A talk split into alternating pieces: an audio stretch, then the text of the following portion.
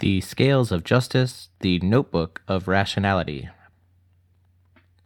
Lady Justice is widely depicted as carrying a scales.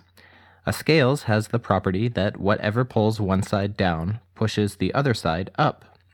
This makes things very convenient and easy to track. It's also usually a gross distortion. In human discourse, there is a natural tendency to treat discussion as a form of combat, an extension of war, a sport, and in sports, you only need to keep track of how many points have been scored by each team. There are only two sides, and every point scored against one side is a point in favor of the other. Everyone in the audience keeps a mental running count of how many points each speaker scores against the other.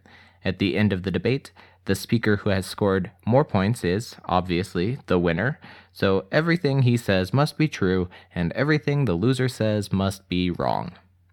The affect heuristic in judgments of risks and benefits studied whether subjects mixed up their judgments of the possible benefits of a technology, e.g., nuclear power, and the possible risks of that technology into a single overall good or bad feeling about the technology.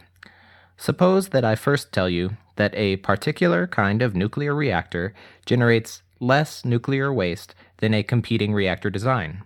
But then I tell you that the reactor is more unstable than competing designs, with a greater danger of undergoing meltdown if a sufficiently large number of things go wrong simultaneously.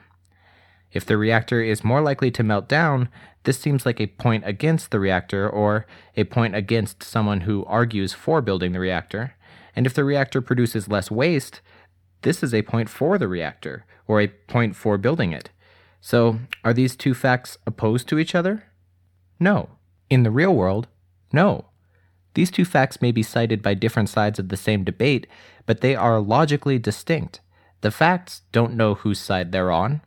The amount of waste produced by the reactor arises from physical properties of that reactor design. Other physical properties of the reactor make the nuclear reaction more unstable. Even if some of the same design properties are involved, you have to separately consider the probability of meltdown and the expected annual waste generated. These are two different physical questions with two different factual answers. But studies such as the above show that people tend to judge technologies and many other problems by an overall good or bad feeling if you tell people a reactor design produces less waste, they rate its probability of meltdown as lower. This means getting the wrong answer to physical questions with definite factual answers because you have mixed up logically distinct questions, treated facts like human soldiers on different sides of a war, thinking that any soldier on one side can be used to fight any soldier on the other side. A scales is not wholly inappropriate for Lady Justice if she's investigating a strictly factual question of guilt or innocence. Either John Smith killed John Doe or not. We are taught by E.T. Jaynes that all Bayesian evidence consists of probability flows between hypotheses.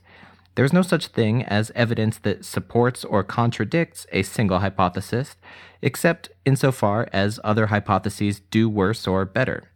So long as Lady Justice is investigating a single, strictly factual question with a binary answer space, a scales would be an appropriate tool. If Justicia must consider any more complex issue, she should relinquish her scales or relinquish her sword. Not all arguments reduce to a mere up or down. Lady Rationality carries a notebook wherein she writes down all of the facts that aren't on anyone's side.